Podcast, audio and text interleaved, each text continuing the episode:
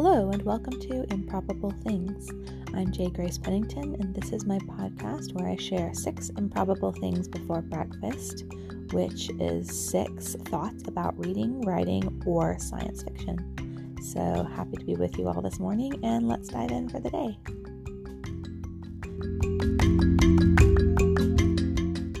Number one, I started doing a blog post series. So I did this last year where I took all my 2020 reads, which were, I think there were 61 of them in 2020, and I decided to review all of them on my blog, but uh, very short reviews, like a paragraph or two at the most. And I did five books per post, and it was a lot of fun to go back over my reading list, um, to revisit everything, and also share with people how I'd felt about the different books, my thoughts on them, etc. And I really have wanted to do it again for the books I read in 2021.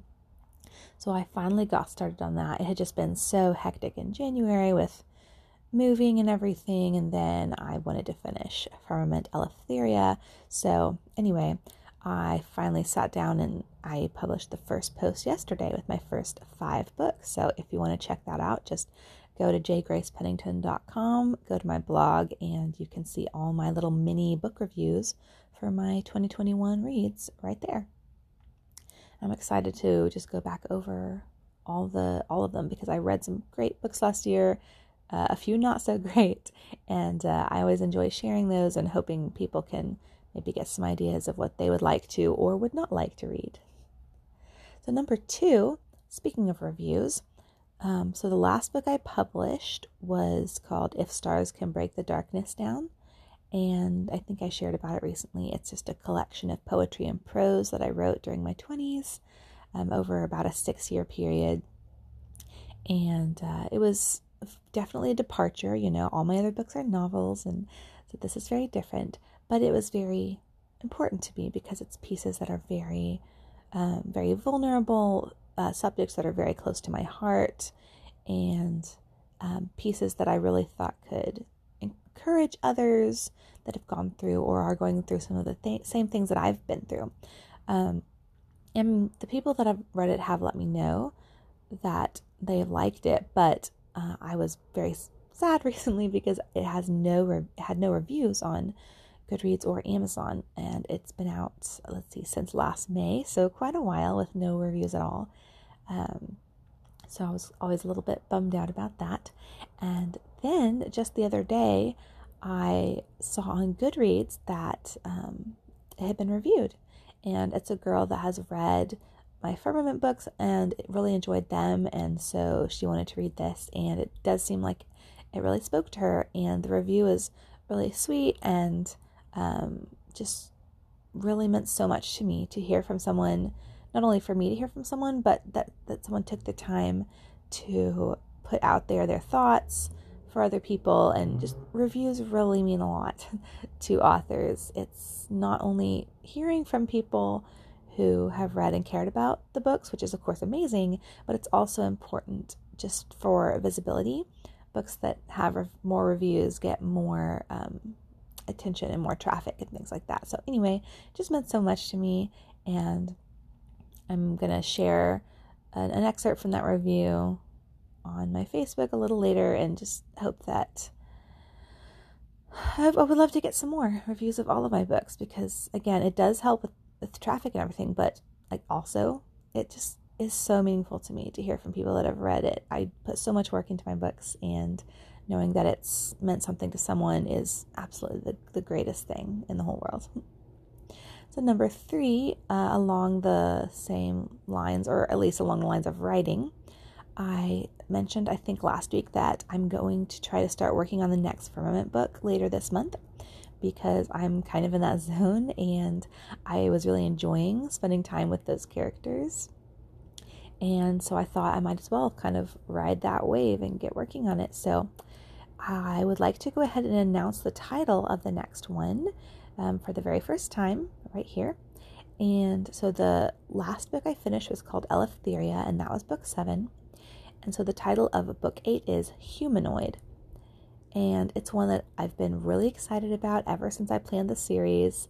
And uh, I I'm really excited about the the basic kind of idea of it, but I already know without even going back to look at it that it has basically no plot, which is a common problem for me when I start writing books. And but a lot of times I think it has a plot, and then when I sit down to write, I realize it doesn't. But at least this time I'm ahead of myself because I already know that there's basically nothing there except the core of the idea. So I'm gonna have to sit down before I start writing and really flesh that out, work on the outline. But I think it's going to be a really cool installment, and uh, I know I have to get Eleftheria out first, but um, after that, I'm excited to finish up Humanoid and share it with everybody. Well, number four, I've uh, I love reading to my kids. I've talked about that before, but normally I've been reading them little kid books, like board books, or we graduated a while back to reading like Dr. Seuss books and things like that. But I, I thought they might be getting old enough where they can appreciate some slightly longer books. And so I decided to test the waters by reading Mrs. Piggle-Wiggle to them. Now, I don't know if y'all have ever read Mrs. Piggle-Wiggle, but it was a huge favorite of myself and my siblings when we were young.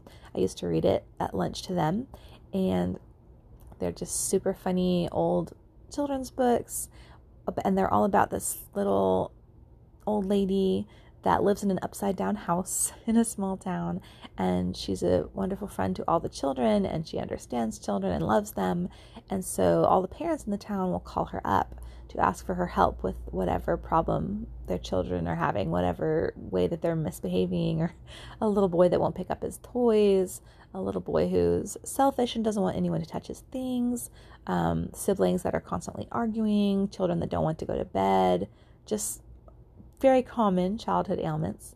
And she gives the parents remedies, which usually either uh, sometimes they're magical and sometimes they're just practical, but they usually involve just exposing the children to what their behavior really looks like in some form or another, or where it will really lead, which is great. And so I've been reading those to my kids and my oldest, Violet, who's three, she definitely at least has some understanding of it because I'll ask her afterwards, like, what was that story about? And she can tell me some things about it. So that's been great. We're almost finished with that. And um, I need to think what might be a good one to read to them next because I don't think they're quite ready for, you know, like children's classics such as Narnia or Little House on the Prairie. Those things I really want to read them. I don't think they would appreciate those yet, but I think they've been enjoying this. So I need to find some other kind of similar level things to read to them. So, number five on my currently reading, I'm reading my book club book for the month, which is called The Girl with the Louding Voice. And uh, it's interesting because it was not one that I voted for to read for the year. It just didn't really appeal to me.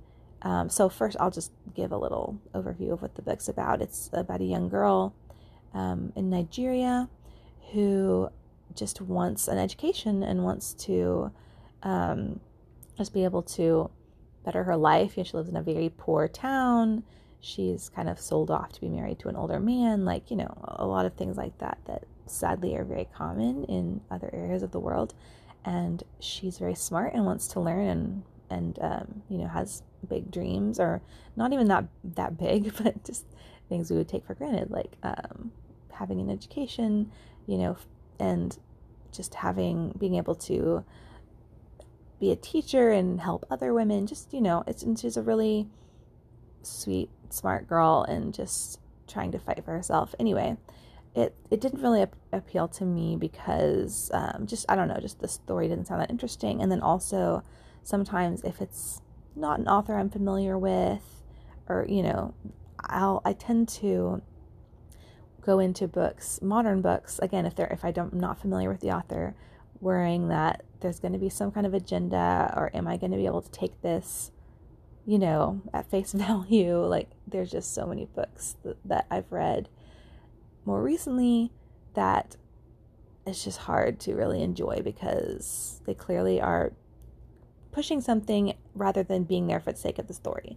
And I was a little worried about that but um, I've really been enjoying it a lot more than I expected. It's it's really well written. It feels I'm I'm definitely curious to research it afterwards, but it definitely feels very, very honest and natural about how things are and, and how people think um, in different parts of the world, which is always interesting to learn more about. And it's also what's interesting is it's it's written so it's in first person, and you know this is a young girl who English is not her first language, and so it's written in just the way that she says things, like the grammar will be different, or um, just just the the way that someone might speak that isn't used to speaking English is how it's written, and sometimes that can be, you know, distracting from the story or not be done well. But I feel like in this book it is really um, done really well, and it is helping me really feel like I'm in the head of this character. So I'm about three quarters of the way finished with it, and um, yeah, so I've, I've been pleasantly surprised by it. I just wasn't sure what to expect, and I've been enjoying it. I think it'll be a good a good um, book club discussion. So number six, uh, we recently watched the movie Shang-Chi and what is it, the Legend of the Ten Rings? I don't even remember the whole title, but the recent Marvel movie. Uh, we are just behind on Marvel. We don't really keep up with it as much as we used to, but we did sit down and watch this one a few nights ago, and I enjoyed it. it. I'm not. It wasn't the best movie of all time or anything, but it was solid. It was well written, good story, enjoyable characters, really enjoyable action scenes, um, and then I, um, I just thought it was, you know, it was solid. It was a solid, you know, B minus, B plus. I don't know, but we we enjoyed it. And um, one thing that I did think uh, was interesting was that, and again, this is kind of along the same lines of agenda, is that there was a good, you know, bit of feminism in, in it, which, and the interesting thing about it was that, you know, I don't agree with that message and I didn't care for that being in there, but it really didn't bother me because it was so organic to the story and naturally implemented. And I'm just always fascinated by that. I think I've talked about this topic before in the podcast, but um, I'm going to talk about it again because I'm just so interested in this. So, there's a lot of other movies I've seen recently, including some Marvel movies, where feminism is very strongly pushed and it just gets very annoying to me. and it's because not only do I not really agree with the message, but it's just so like pushy and I guess preachy. Like it feels like instead of telling you a story, they're trying to, to just teach you a lesson. and nobody likes that. That's not what anybody wants when they sit down to watch a movie or read a book. We want to, we do want to walk away with something, but we want to enjoy it. And, you know, if we feel like something's being pushed on us, I don't think it's very likely to be received into the heart. And so you want to tell a good story, I think, first and foremost. And I did think that in this movie, Shang-Chi, the feminism in it, it fit into the story that was being told. It, it, it, it worked because it wasn't forced, or at least it didn't feel forced to me. Like it felt like it flowed naturally out of the story and what the story was about. And, you know, there's military training in Asia, and it felt very natural that, you know, a, you know, if a woman not being able to or not being allowed to train with the men and wanting to train because you know her father is the um, the leader of the army and she wants to be a part of the the family and a part of a part of all that. And so I feel like I'm not really explaining my thoughts on this very well. it's early in the morning, but I just thought that it it didn't it wasn't bothering me every time it came up like a lot of other movies. It just it just worked. And even though I don't agree, it it wasn't just bugging me every time. And I think I'm so interested in this topic because that's what I want. Like I have messages that I want to convey that people may not agree with. and I want to be able to do that in a way people can receive. And I think the only way to do that is if it flows naturally from the story. If it makes sense with what's going on and it fits into the plot and it fits with the characters instead of being pushed onto it or kind of like tacked on top of what's already there. if it's really a part of it. And so I'm always interested to see other stories that I feel do this well, regardless of what the message is, because I want to do it well and I want to study how it's done. And so, anyway, that's just what I've been thinking about ever since I saw the movie because, again, that's what I aspire to.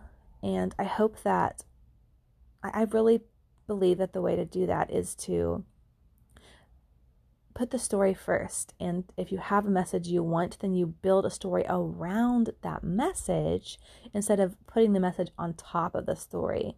Like, I really do believe the message can come first, but it just needs to be truly integrated and truly work organically with the plot rather than being kind of like two separate things that then kind of just end up clashing and you're not going to make any effect on your audience. So that's what I've been thinking about hoping to apply that to my next firmament book, among other things. And uh, yeah, I'm just always on the lookout for messages in the things I read and watch and how they do it, whether it's done well or, as, as often the case, not done well.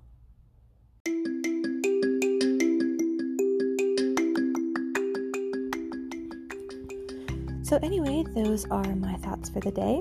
Thank you for coming along on this journey with me. Please let me know your thoughts about good read alouds for young kids, about messages in media, or anything else you'd like to chat about. And uh, hope that everyone has a wonderful day today and stay improbable. Bye.